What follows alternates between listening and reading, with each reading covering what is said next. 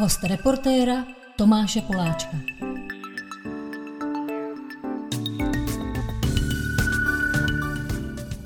Dalším hostem reportéra je DJ, hudebník, zpěvák, vysokoškolský pedagog David Doubek, zvaný Ventolín. Davide, Ventolíne, díky, že jste přišel. Děkuji za pozvání. Já se přiznám na, na úvod, aby bylo jasno mezi náma k dost strašné věci. Já jsem nikdy nevěděl, jak jste dobrý. Až teďka před tímhle rozhovorem jsem tři, čtyři dny poslouchal tu novou desku, jménem Dneska se vyčasilo, jako z těch profesních důvodů, že hmm. jsem věděl, že přijdete. Já jsem si vás pozval, že jako jste tak trochu komik vlastně.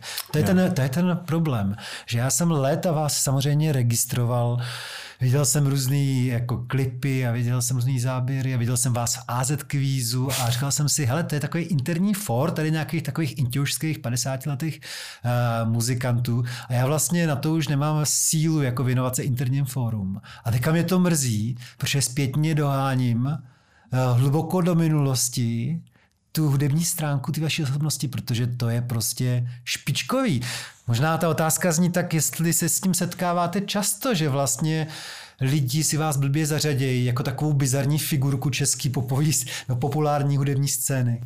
Uh, no, jako stává se to. Myslím, že se to tak třeba v médiích některých jako trochu děje, ale uh, je to asi takový prostě důsledek toho, že jsem zejména v jisté době měl takovou jako hodně uh, extravagantní, zvláštní, srandovní prostě pódiovou prezentaci, díky který, který se mi podařilo se tak jako dostat do, uh, do povědomí a uh, ještě další rovina je, že já jsem vlastně jako odkejval ten AZ quiz jednou, na který, do kterého jsem jako šel. No. Uh, a Uh, nevůbec jsem netušil, co to jako způsobí, takže uh, díky tomuhle z tomu jako stand-upovému vystoupení tak se zavedla nějaká takováhle jako uh, trochu jako rovina toho mýho fungování, uh, že to, je to lidi jako berou jako humor. Asi možná i jako ty videa jsou takový, uh, že mají tuhle tu složku, takže to pro někoho, kdo jako třeba asi nepřijde na koncert zejména, tak uh, je to asi to hlavní, co vidí, no, ale to jako hlavní, co se opravdu děje, je to, co se děje na těch koncertech nebo na těch deskách.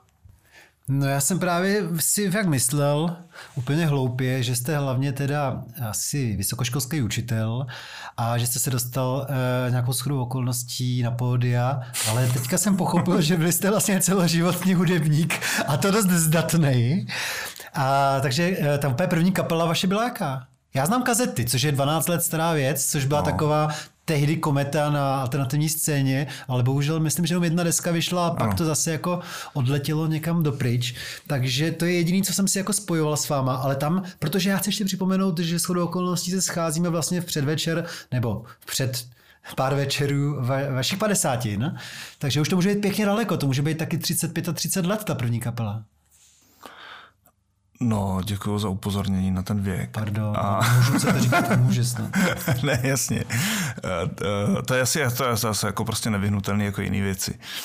Eh, a, ale k těm kapelám. Já jsem vlastně první kapelu jsem měl takovou jako folkovou kapelu na střední škole. Ta... Kde to bylo? To bylo tady v Praze, já jsem studoval průmyslovku jako uh, sdělovací techniku vlastně tady v, v Panské ulici. Mm. A tam jsme měli takovou se spolužákama prostě jako folkovou kapelu, že jsme všichni v té době prostě poslouchali folk a měli jsme rádi folk a hráli a jsme na kytary. Tomu rozumím. A přihlásili jste se třeba na portu? Přihlásili jsme se na písně dlouhých cest. A co, jak to dopadlo? A skončili jsme druhý. jako v nějakém kole takovým, co bylo na, jak se to tam jmenovalo, někde tam, uh, jsem zapomněl, jak se jmenoval ten, ten takový legendární folkový klub, uh, folkový klub, tam kousek od Hradčan, to bylo někde tam Praha 6, no, nevím, jak se to už Kaštan nebo něco takový. Ne, ne, ne, tam pod Kaštanem níž to bylo a už jsem zapomněl, jak se to jmenovalo. Ale bylo tam prostě všetně, tam byly napsané různý ty podpisy Vabyho Daňka a tak z toho jsme byli úplně hotoví. No to se možná chci zeptat, kdo byli ti vaši e, vzoři tehdy? Tehdy, jako tehdy, úplně tehdy, jsem měl hrozně rád Karla Plíhala hmm. a e, No, to, to bych řekl, že možná toho jako nejvíc asi jsem respektoval a měl jsem ho rád. A Vladimíra Mertu samozřejmě to taky hodně. Ale to jsem objevil až později. A A to byly asi takový moje dva hlavní. Pak jsem objevil Oldřicha Janotu a to, to jsem měl taky rád hodně. A po těch, já nevím kolika teda tím pádem 34 letech ještě pořád tyhle ty uh, folkaře posloucháte? Moc ne. Hmm. Uh, jako vím, že Karel Plíhal je strašně jako systematický a že dělá nějaký super věci, ale vlastně to jako neznám. Viděl jsem pár nějakých jako videí na tom, ale jako přiznám se, že to jako jsem to neslyšel a že mě to vlastně asi docela mrzí. Uh, Vladimír Merta taky vím, že má teď taky jaký narozeniny a že kolem toho je hodně se tak jako píše, ale vlastně jsem ho viděl, na, jako jeho koncert jsem naposled viděl někdy třeba před 15 lety nějaký, někde shodou okolností, ale, ale neslyšel jsem žádný věci, co dělá teď. Jenom vím, že, jako, že, že to taky jako nějak pořád žije a je to dobrý. Hmm. No a když teda říkáte... A ten Jano to, to samý. no, Ale vlastně jsem třeba Jano to jsem poslouchal tak strašně moc, že jsem se toho tak hrozně před, že už jsem to pak nebyl schopný poslouchat vůbec. Z toho, co říkáte, je jasný, že vám hodně záleželo na textech teda, protože to všechno jsou skvělí textaři. Tak. Ty texty byly důležitý, ale zároveň eh, jako všichni tři byli hrozně zajímaví, řekl bych jako kytarově nebo hudebně, jako jak hrát, na to hráli. No. Plíhal, to je jasný, plíhal je mistr ale to, to jsou všichni tři. Jako ten, hmm. ten, jako já na tom Janotovi se mi strašně líbil, zejména to období, kdy hrál z Mozartka nebo s těma různýma jako lidma, kdy nehrál folk, ale kdy hrál takový ten jako ambientní dron, já nevím, jak tomu říkat, no, jako no, ten, no. ten styl. Uh, tak prostě ty písničky, nevím, jak se, ne, nevím, jaký jsou jejich oficiální jména, ale jak jsou ty slogany jako měsíc, nebo prostě tyhle ty uh, uh, vezmu tě na žlutý kopec a tak to, tak to, jako, to jsem měl úplně, to jsem poslouchal prostě každý den, několikrát. No a když jste uh, tu střední školu absolvoval tady v Panský, tak se nabízí teda otázka, to už jste asi byl na vejšce, jak jste prožíval teda listopad 89? listopad jsem prožíval no, jako v prvním ročníku na vysoké škole jsem Čerstvých byl... 18 let? No, čerstvých 18 a uh, no tak byl jsem normálně na národní třídě, že jo. Tam při těch událostech a uh, pak, ale já jsem nebyl žádný jako funkcionář, já jsem byl normální student, takže já jsem prostě chodil na ty různé akce a demonstrace a stávkovali jsme, ale vlastně jsem jako nebyl nějak jako v nějakém stávkovém výboru nebo v nějakých takových věcech. A to byla teda pedagogická fakulta? Ano. No a to se všechno změnilo, najednou se otevřel svět a taky přišla strašná spousta uh, muziky. Jak jste, toho, jak jste to uchopil tehdy vlastně v zápětí po té revoluci? No já jsem už jako před, před tou revolucí uh, měl takový iniciační zážitek, že jsem doma v koupelně měl rádio a poslouchal jsem tam rokový pořad Větrník, hmm. který normálně byl jako o roku. Ale byl tam jeden díl, který byl o industriální hudbě. Hmm. A já jsem z toho prostě úplně vyřízen. Říkal jsem si, tohle je možný to je super. Tam byl prostě já nevím, jako Leibach a, a Robin Gristl a takovéhle věci, o kterých jsem předtím jako neměl odkud se o nich dozvědět, protože, prostě protože jsem nebyl mezi lidmi, kteří by to znali, jako, nebo kteří by se v tom pohybovali. Tak jsi mezi folkařema? No právě, já jsem byl mezi folkařima, tam se to jako nějak nevědělo úplně. Ještě třeba připomenout, že tedy začaly být hodně slavný tady taky Einstürzen Neubauten třeba. Taky no. Takže to tam prostě to tam jako všechno bylo a já jsem to poslouchal jako Faust a různé hmm. věci a já jsem to poslouchal a byl jsem z toho prostě úplně jako hotový a nadšený. Říkal jsem si, jo, tohle chci. Takže jsem se od toho folku jako, od, jako začal vzdalovat. Koupil jsem si elektrickou kytaru a s kamarádem, co jsme měli s ním tu folkovou kapelu, tak jsme řekli, že musíme dělat něco jiného. To je docela radikální teda přerod. Jo, a zároveň jsme taky, zároveň v té době vyšla první deska Dunaje, která byla pro mě nějaký jako zásadní asi záležitost. Že ta vyšla ještě podle mě před rokem 89. Ta vyšla u Pantonu možná ještě před rokem 89. No. no. A to byl můj čtvrták a takový jako strašně významný rok z tohohle hlediska. Takže jsem prostě tu desku na doporučení tohohle mýho spoluhráče jsem si ji koupil. Jsem se optal, jaký to je, on říkal, tam je všechno. Tak jsem si to koupil a byl jsem nadšený, že jo, strašně jsem to poslouchal. Tak to bylo i s Ivou Bytovou. No, to byla ta s Ivou Bytovou, ta první. Mm-hmm. Takže, uh, takže jsem vlastně objevil, jako už v té době jsem objevil, že existuje nějaký jiný svět.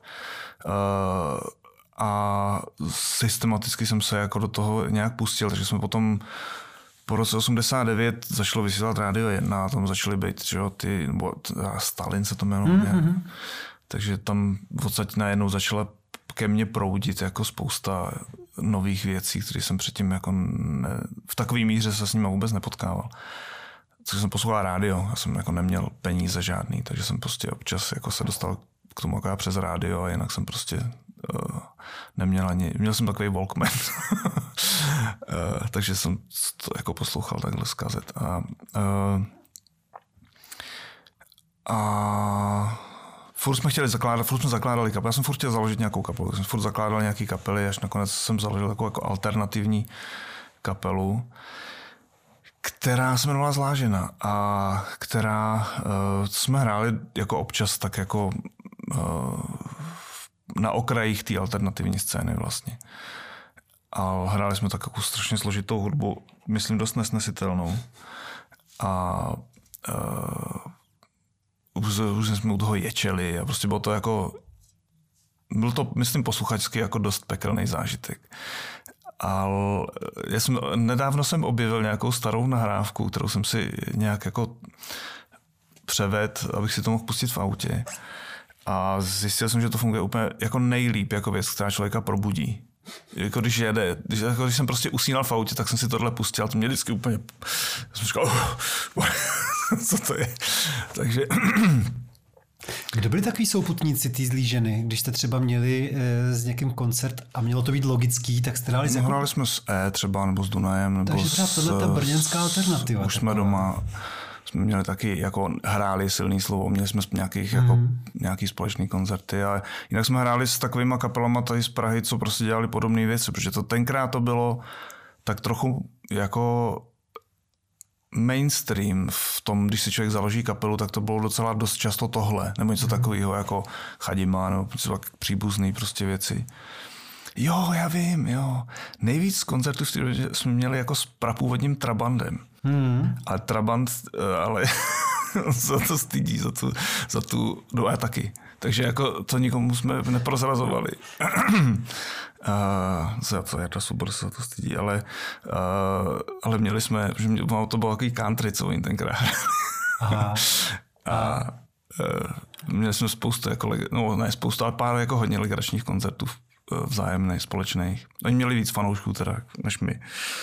Z toho, co říkáte, tak je zřejmé, že teda 35 let se věnujete muzice, anebo tam eh, byla nějaká pauza, kdy jste třeba s tou muzikou vlastně skončil na veřejnosti?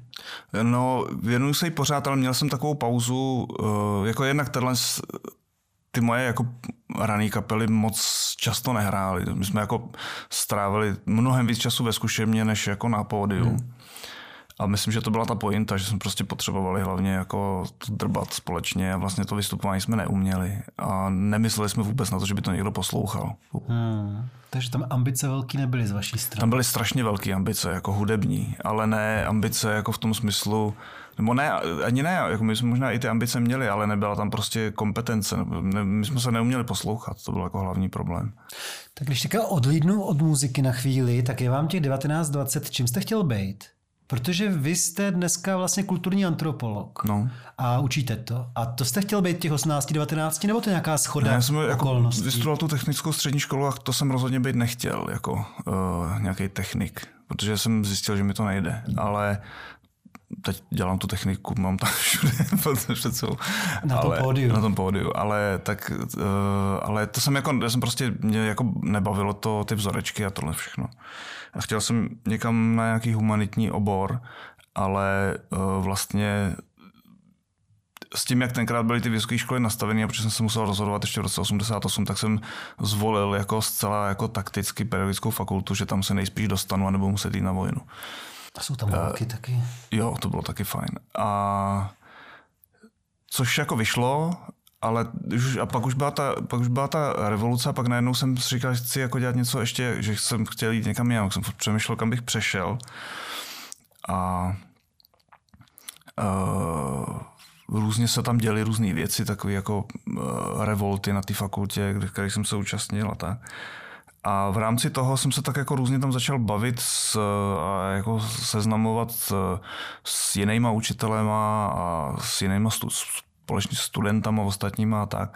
A postupně, jak tak všechno jako vznikalo v té době, tak taky uh, vznikala fakulta humanitních studií, která se tenkrát jmenovala Institut základů vzdělanosti. Mm-hmm. A, a kolem toho se motala prostě strašná spousta jako vlastně bývalých dizidentů a lidí, co chtěli, co se dostali ty vysoké školy a chtěli je nějak jinak jako pojmout a to. A eh, v rámci těchto z těch debat, které tam probíhaly na celé té univerzitě, tak, tak uh, vznikl nápad jako založit antropologii, která byla jako, ta, jako první antropologie v Čechách tehdy a jako magisterský studium a oni tak různě prostě eh, jako vlastně hledali studenty pro to, jako kdo by to teda o to měl vůbec zájem. Mm. A já jsem chtěl změnit tu školu a vlastně jsem se kolem toho pohyboval, tak se mě jako uh, prostě Zdeněk Pin zeptali si, nechci jako to zkusit, jako se přihlásit na přijímačky. A já jsem říkal, jo, to by mě zajímalo. Já jsem původně chtěl jít na filozofii, hmm. ale uh, vlastně jsem neuměl žádný jazyky pořádně a abych se prostě naučil řecky, latinsky a francouzsky a německy a anglicky, tak to prostě ne, jsem si jako neuměl představit. Takže jsem chtěl něco takového jako příbuzného a vlastně ta antropologie se mi jako zalíbila tím, že to je že to není sezení nad knížkama, že člověk někam se musí vypravit a povídat si s těma lidma. Třeba, vzpomínáte si takovou nějaký výzkum, který vás nadchl? uh, jako mě to bavilo vždycky, ty výzkumy samotný. Ale jako slovo nadchl tam není úplně to správný. To, no, to je jako vždycky trochu trápení, trochu otrava, trochu... Ale je to zajímavý hrozně. Tak jako mě asi nejvíc jsem toho dělal jako v rámci těch různých jako výzkumů sociálního vyloučení a tam byly prostě některé věci, které byly jako hodně zajímavé z hlediska prostě spíš nějaké jako poučení o fungování prostě české společnosti, než bych z toho byl já jako v nějakém iFru nebo tak. A já jsem uh, nikdy nebyl jako fanoušek uh, exotických cest, takže já jsem jako nejel nikam na nějaký na nějaký ostrov pustý. Jako. Jasně, a to nemusíte. Já jsem byl na nějakých exotických cestách, ale zároveň třeba jednou kvůli reportáži jsem asi pět dnů bydlel v Chomutově v romském eh, baráku. Tak takovýhle věci jste během té své kariéry musel dělat.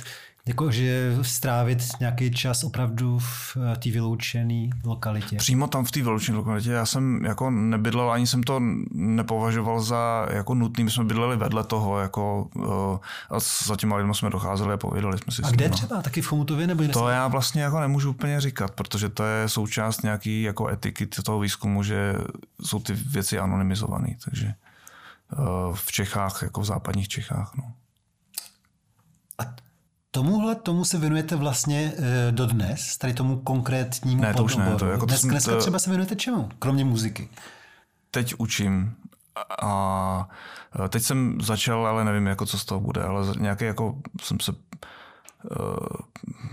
stal členem nějakého takového adiktologického výzkumu, ale uh, zatím je to v úplně, na úplném začátku a nemůžu tomu vlastně nic říkat.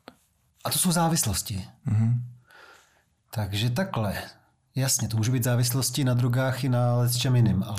A já myslím, že tohle je, jako je prostě cílený nějaký průzkum jako vysloveně v podstatě jako závislosti na drogách asi hlavně. No. Ale jinak adiktologie se asi věnuje všemu možnému. To jsem, eh, mě napadla ještě jedna věc, že já bohužel eh, neberu drogy. Já si říkám, že jako ještě bych se dostal o level vejš, kdybych vás poslouchal eh, pod nějakýma halucinogenama třeba, jakože to musí být ještě uh, fakt nějaká nadstavba, ne?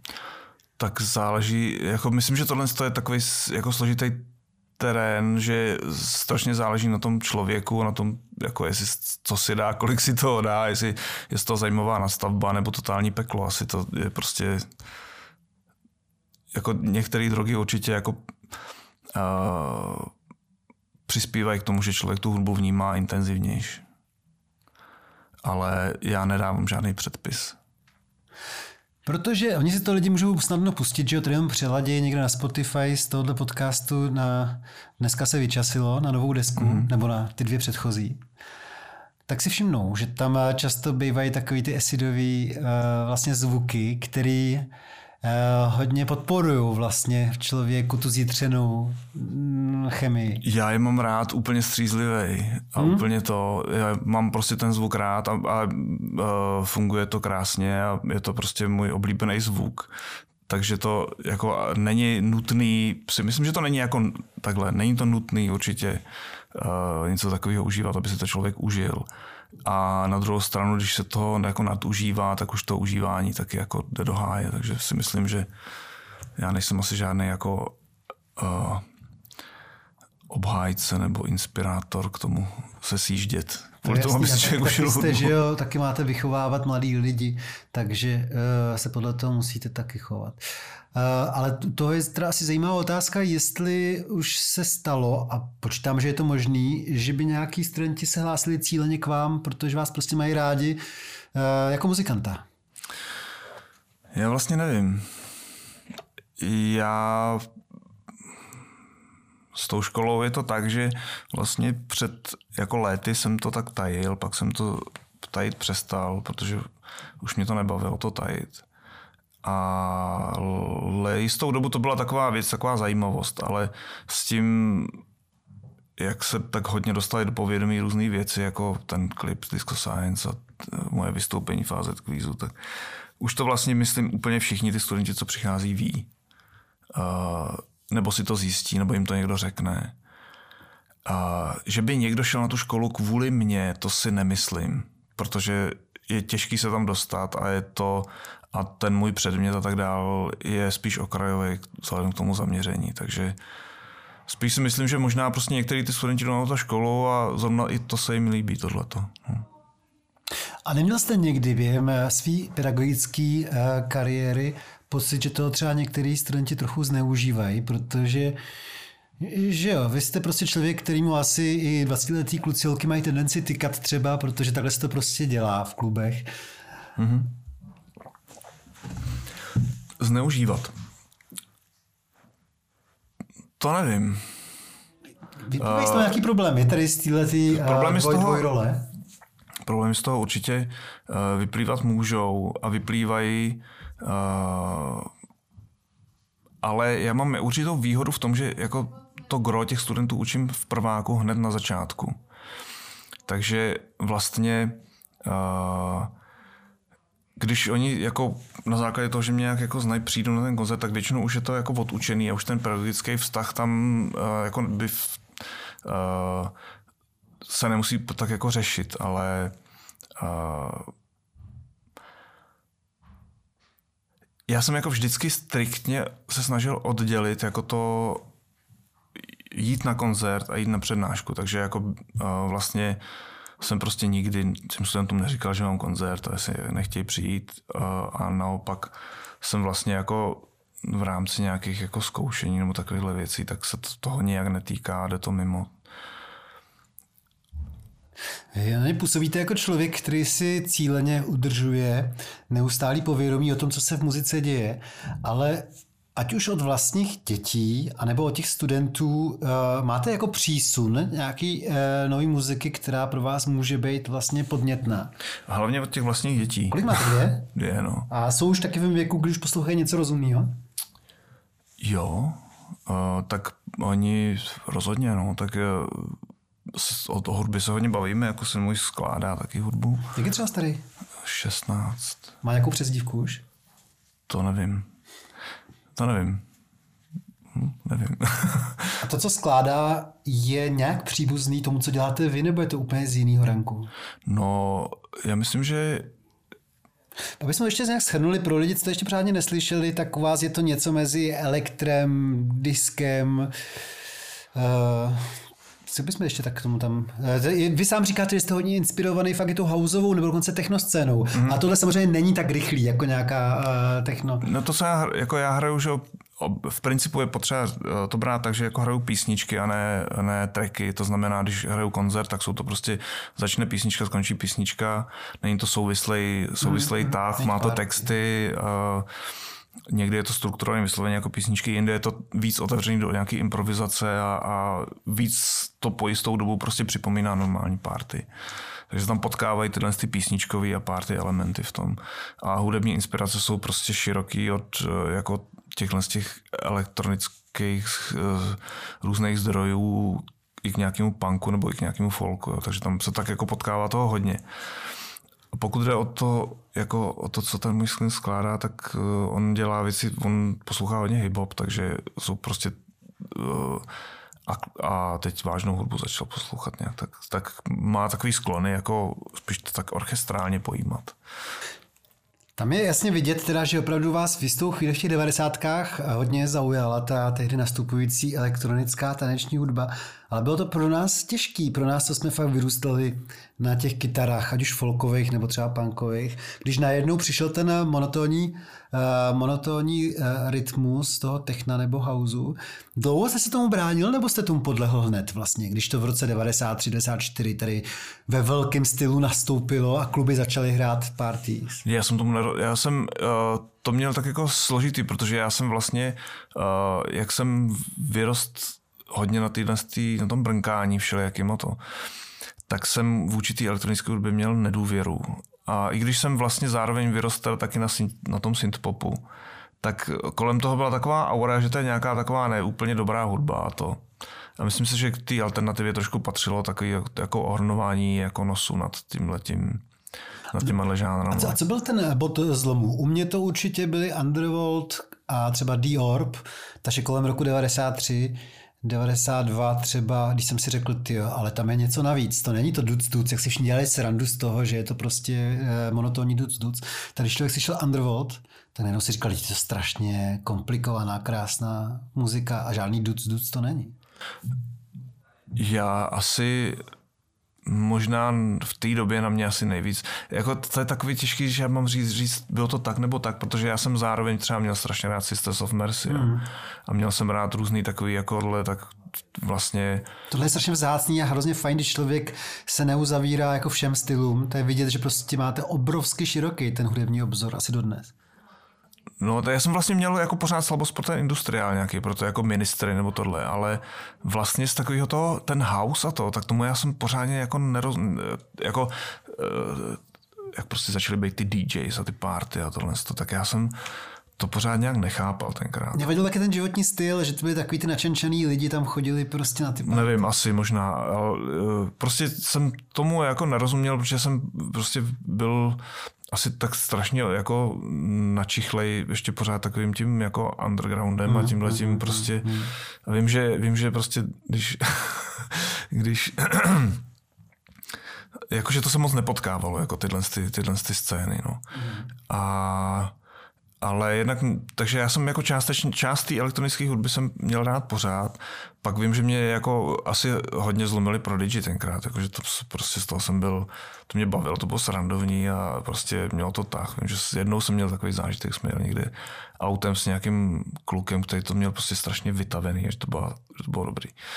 A, ale vlastně to, co mě úplně nejvíc ovlivnilo, bylo to, že jsem prostě začal chtít dělat hudbu nějak sám a začal jsem a zjistil jsem, že teda ty počítače, že to jako je prostě možný, jako na konci těch, no, druhý půlce těch 90. jsem to jako začal zkoumat.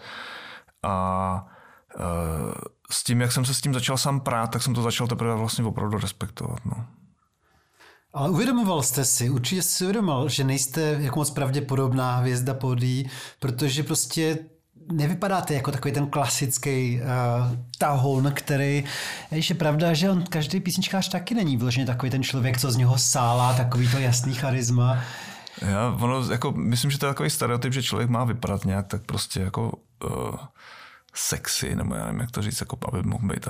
Ale jako reálně, když se podíváte na ty různé jako hvězdy, tak jsou to dost často dost jako speciální typci, typci, že to vlastně není tak úplně neobvyklý. Hmm. To je jasný, no. Takže, ale my jsme teda si řekli, že potom a, a, asi docela důležitá byla ta epizoda s kapelou kazety. Mm. Ale napadlo vás někdy potom, že byste dokázal třeba muzikou se i jako uživit, nebo aspoň si dost solidně přivěděla, že by se mohla stát na půl vaší profesí? To jste si někdy říkal, nebo jak, jak k tomuhle došlo? Že... Já jsem vždycky chtěl uh, se živit hudbou. A ale neviděl jsem, jak to udělat. a, ale já jsem jako byl pořád, jako vlastně, já jsem byl pořád hrozně jako tvůrčím způsobem aktivní, ale dělal jsem věci, které nebyly komerčně jako hmm. prostě života schopný, ale byly, byla to sranda, jako jsem dělal divadlo hodně a, a, a věci do toho, hudební věci do toho divadla. A vlastně jako ta šance začít se tím nějak živit začala teprve s Ventolinem a s kazetama, kdy jsem najednou začal, kdy o to začal být jako zájem a začalo to být takový přivídělek jako dobrý k, tý, k tomu zaměstnání. Vzpomenete si poprvé, kdy najednou zjišťujete, že pod vámi je třeba ne 50, ale 500 lidí a říkáte si ty král a starý kolena? E, to jako jo, vzpomínám si, jako by, nebo ale ono to u mě bylo fakt jako graduální, že uh, jak jsem, hned jak jsem začal s Ventolinem hrát, tak, tak 12-13 let, dejme tomu. Aby jsme bylo v roce 2007. Jo, takže ještě víc, takže 14 roku. Tak eh, to mělo jako vel, docela velký ohlas. A uh, takže tam jsem si jako vyzkoušel hraní, že jsem hrál na Spermfestu a kde jako tam bylo hodně lidí jako na tom, uh, na tom koncertě. Ale bylo to takový jako občas jako hodně a občas jsem hrál pro, pro pět lidí třeba ale vždycky to mělo prostě dobrou energii a ono to postupně prostě narůstalo. To nebylo jako, že bych prostě najednou z ničeho nic si řekl jako ty krávo 50, 500 lidí, ale prostě chodilo 50, pak jako 100, pak se to začalo vyprodávat na různých místech, takže ale takový jako zlom přišel asi možná ještě před vydáním desky Vitajte, kdy jsem hrál v krosu jako venku. Takže zase rok to mohlo být? Třeba 2016. Mm-hmm, před těmi pěti lety. A kdy najednou tam bylo to před krosem, jak tam, tam hraje venku na Já takovém tom no. place, tak najednou na tom, to bylo jakoby z boku, to nebylo teď, jak je to tak, tak to bývá, tak jako ze zadu, ale z boku a najednou, a přede mnou bylo najednou jako hrozně moc lidí. Já jsem si říkal, co, kde se vzali, jako. A od té chvíle se to začalo tak jako, to začalo tak narůstat a vlastně v tom roce taky 2016 jsem poprvé vlastně vyprodal v Praze, teda v, Brně kabinet Mus, který to byl takový milník, no asi. No a stalo se někdy potom teda, že jste už uvažoval, jestli opravdu to nevzít úplně z gruntu a jako být naplno muzikantem a třeba uh, omezit nebo... Jo, nad tím, nad tím jako přemýšlím, určitě je to věc, kterou prostě jako musím řešit s tím, jak je to náročný oboje a uh, ale je to, je to palčivý problém, no. No, na druhou stranu do toho trošku hodil vidle covid, kdy se ukázalo, že člověk na to nemůže spolíhat. Na druhou stranu ani jako pedagog, ale tam má aspoň jistý ten svůj ne, plán. Tam ten, ten, jako ta, ta, ta, výuka normálně probíhala, takže tam hmm. to se jako jenom přešlo to do jiný roviny, zejména teda u těchto věcí, kdy, se, kdy to stojí na přednáškách, tak tam to, myslím, že to byl větší problém pro ty studenty, než pro ty učitele, že to učení je prostě člověk něco povídá a, a je to takovýhle podcast v podstatě, jako no. dá se to udělat. Ale uh, ta hudba to byl samozřejmě jako průšvih a tak to mi docela zachránilo jako existenci, to, to, to učení, takže jako i s ohledu na to prostě jsem to musel brát jako v potaz. No ještě napadá, já bych se vůbec nedivil, kdyby tahle muzika byla jako mezinárodní, protože vy si říkáte samozřejmě, že to jsou písničky, že tam máte texty, ale ty texty prostě nejsou až tak důležité jako u Karla Plíhala. Jo? No to, to je ono. Takže s tímhletím máte nějakou zkušenost, jestli ta vaše hudební řeč může být mezinárodní? Mám. A... Já, já vlastně mám agenta v Polsku, takže do Polska už jezdím vlastně tři roky, myslím. Tam vždycky jako mám turné, takže tam, tam to funguje. Teď se zase jako připravuje nějaký. Na Slovensko jezdím pravidelně, bo to je stejný jako v Čechách úplně. To neberu jako cizinu. A, a jako hrál jsem příležitostně v, jako v řadě zemí, jo, ale takový jako opravdu a mám fanoušky, jako to vidím, že z, jako z těch interakcí na sociálních médiích, tak ty, ty fanoušci jsou jako rozesetí tak různě po celém světě. V Itálii mám třeba dost fanoušků. Uh, nebo na koncert teď, když jsem hrál v Bratislavě na jako Grape, co tam dělal takový pravidelný koncert, jak přišli nějaký dva kluci, že přijeli z Amsterdamu. Tak uh, to mě jako dost jako dojalo. Ale... A fakt myslíte teďka upřímně, že jezdí vyloženě za muziku nebo i za váma, jakože prostě tím, jak jste třeba pro někoho, já nevím, jestli rostomilý, nebo uh, takový uh, bizarní, nebo nepravděpodobný, uh, takže to hraje velkou roli, nebo ty lidi jdou vyloženě za tou muzikou? To, eh, jako, jako lidi chodí na koncert proto, aby prostě nějakým způsobem cítili ty hudebníky, jako ať je, ať je vidějí, že na něco hrajou, nebo prostě nějak jako uh, vypadají, nebo prostě něco dělají, jdou za tím postojem, nebo jdou prostě, jako to je prostě strašně důležitý. Nejde se jenom za muzikou, takže by se prostě zatáhla černá opona a lidi si prostě užili tu muziku, ale ty lidi potřebují prostě vidět toho dotyčného, jak se moří, ať už hraje prostě na piano, nebo hmm. prostě zpívá, nebo něco to je si myslím naprosto zásadní jako složka toho, toho, toho vystupování a důvod, proč lidi na to chodí. Takže se to nedá od sebe od, odstřihnout jako moje eh, způsob vystupování nebo komunikace s publikem a to, jak hraju, to prostě patří k sobě. Já jsem teďka před pár dny eh, dělal rozhovor s Vláďou Myšíkem do nového reportéra, který už vyšel. A on na tom samozřejmě zdravotně není v těch 75 nebo kolik mu je moc dobře. A on říká, že prostě jeho problém je to astma, že ho má od 18 a že ho to vždycky limitovalo a limituje. Já to říkám proto, že uh, Ventolin je vlastně lék hmm. na astma. Ano. Vás to taky nějak limituje? Jasně, já užívám taky léky, ale jsou různý druhy. Jako mám jeden takový, který funguje docela dobře, takže uh, s tím nějak to zvládám. No. Já zatím, jako na mě ta hudba tak funguje docela dobře zatím, že prostě jak začnu hrát, tak mě jako dost problémy opustí. Jo? Že během toho hraní se to nějak jako ten adrenalin nebo co to prostě jako pomůže, uh, že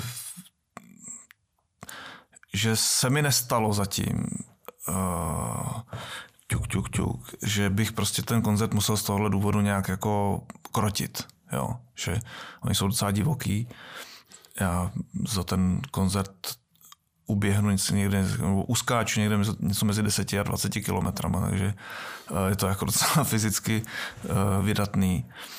A eh, zatím jsem s tím problém neměl, ale jako je to prostě věc, kterou musím řešit pořád. No.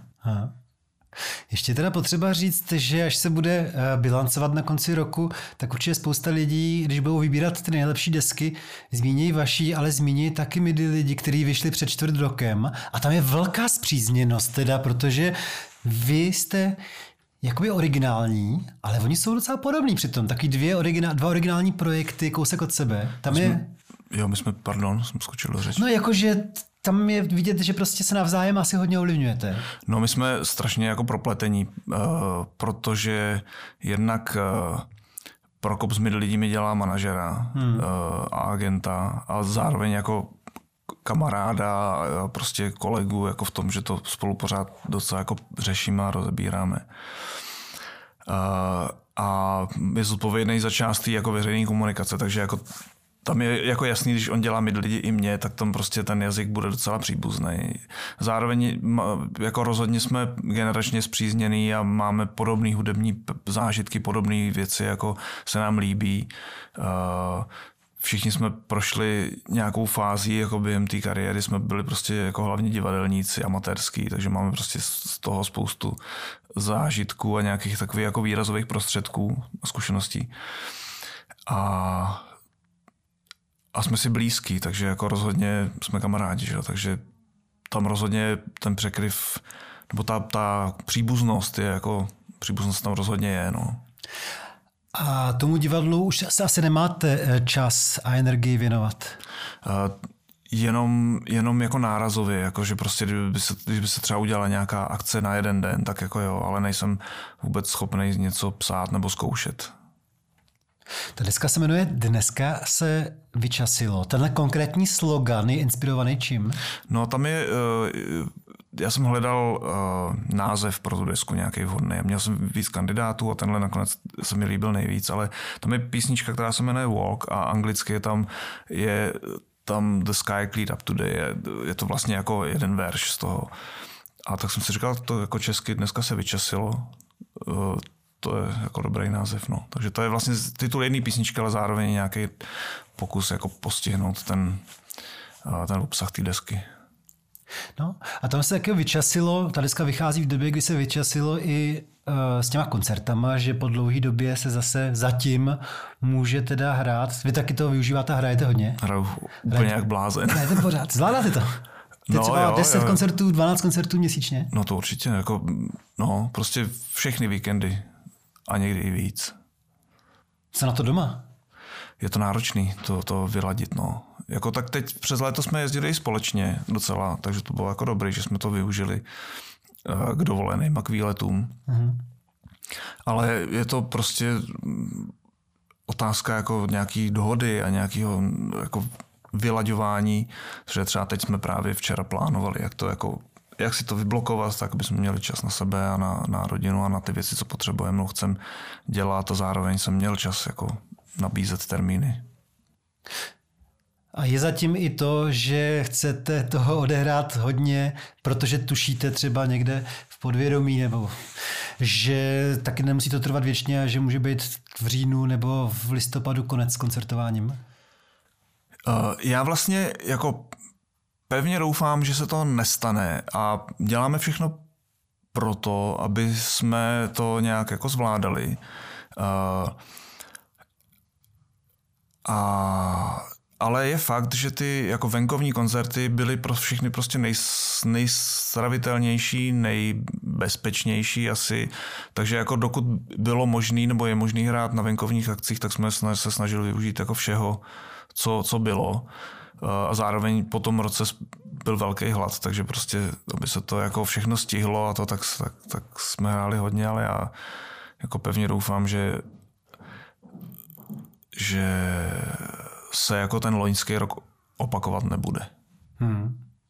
No, tak jsem vás podceňoval. Eh, vlastně o tom svědčí to, že jsem se doslechl, že vydáváte za pár dnů vinilovou desku v nákladu tisíc kusů, což mi připadá jako, že je docela hodně. Že to svědčí o tom, jako sehnat tisíc fanoušků, který už si koupí za 500 pare nebo za 600 korun desku, to už ta eh, základna musí být docela široká. Uh, no, tak uvidíme, jak to dopadne, ale, ale, ale jakoby u těch minulých desek jsem vždycky dělal do lisy, takže tentokrát s tím, jak bylo těžký sehnat vůbec jako termín v Loděnicích, tak jsem si řekl, že toho prostě udělám dost, aby prostě se dostalo na všechny, jako kdo mají zájem, protože předtím to vždycky dopadlo tak, že pak byla prostě spousta lidí jako neuspokojených a museli to kupovat na Aukru za prostě nesmyslné sumy a tak, takže jsem se snažil to udělat, toho udělat dost, aby se prostě, že ono jako výrobně, jestli se udělá 700 nebo 1000, nevyjde jako na moc jiný peníze, takže to prostě, aby se dostalo na každý, no. Jste občas právě ještě překvapený z toho, že nakonec se ten Ventolín takhle prosadil, že jako kam přijede, tak tam je plno lidí a kupují si merch a kupují si desky? No, jasně, že jsem z toho překvapený. A, a no, jsem z toho překvapený a mám z toho radost. Ale občas se jako ráno probudím a říkám si, uh, kde to jsem, nebo co, co to děje. No. Jako právě proto, že občas člověk neví, jestli je to realita takhle po ránu, nebo jo. jestli se mu to nezdálo. Jo, jo, jo. A pak se musí sebrat a jít, pokud není covid, a musí jít na fakultu učit. No, tak to musí, no. Jaký to a... bývá, tak když se člověk vrátí ve čtyři ráno z hraní někde. Občas hrajete ve čtvrtek, předpokládám. Takže je, potom je. v pátek se třeba učí ráno. No, já se snažím už jako s tím nějak, eh, to nějak jako najít nějaký kompromis, tak aby se takovéhle věci neděly. Ale pamatuju si jako před lety, že jsem nějak nedomyslel prostě nějaký termíny a že nedošlo mi, že když budu hrát ve Zlíně a budu mít druhý den v 8 ráno přednášku, takže z toho Zlína prostě a budu hrát v tom Zlíně třeba v jednu ráno. tak jako, jak, to chci, jako, jak to chceš udělat tohle. Takže... A když hrajete, tak potřebujete být trošku, uh, já nevím, uh, ovíněnej nebo napitej, anebo se teda hrát i střízlivě? střízlivě? Uh, přišel jsem na to, že nejlepší je hrát střízlivě. Tak to je výhoda zase, jestli tím pádem nepotřebujete nakopnout. Dřív jsem jako si dával jako třeba frtěna předtím, nebo tak, abych se jako, jako uvolnil, ale zjistil jsem, že vlastně jako mnohem lepší je se uvolnit no má mentálně, ale ta výhoda střízlivosti je, že prostě člověk jako ví přesně, co dělá a dobře počítá a prostě všechno funguje líp a líp i vnímá ty lidi. Nedělá to jako, že, se, že ten koncert je potěšením pro mě a, a to, ale je to spíš o tom, že je to, myslím, že to je fakt jako lepší pro všechny. A jak jste myslel to počítání? No, prostě raz, dva, tři, čtyři. jako, už, jsem, už, už jsem odehrál jako čtyři takty tohohle toho, tak musím jako, teď přijde čas na něco jiného a tak. Takže to je trošku matematika. No tak to hudba je vždycky, no. Já vím, ale nikdo na to asi nemyslí, některý lidi. Jo, nemyslí, ale já na to často taky nemyslím, ale občas musím. Občas prostě vím, že musím něco odpočítat, protože mi to jinak nevyjde, takže jako hmm. takhle. To jako, jsou, jsou, jako, není to jenom počítání, to prostě soustředění. Když člověk prostě nafrčený nebo napitej, tak jako uh, si strašně užívá, jaká je to sranda, ale je to jenom pro něj a ne pro ty ostatní. Hmm. Já už jsem tady prozradil, že vám bude v druhé půlce Eh, září 50, ale vy jste mě tak odbil, že jsem pochopil, že žádný nějaký velký mejdan asi, ne. nic takového, žádná velká oslava. Ne. Nebude. Není to důvod k nějaký velký radosti? Já myslím, že to je jako důvod k radosti je každý den. A je to jedno, jestli je jako člověku 50 nebo 45 a půl. Hmm. Ale ta deska se musí pokřtít. Jo, tam bude mít křest, křestů, křtů několik. Kdo bude kmotrem tady v Praze?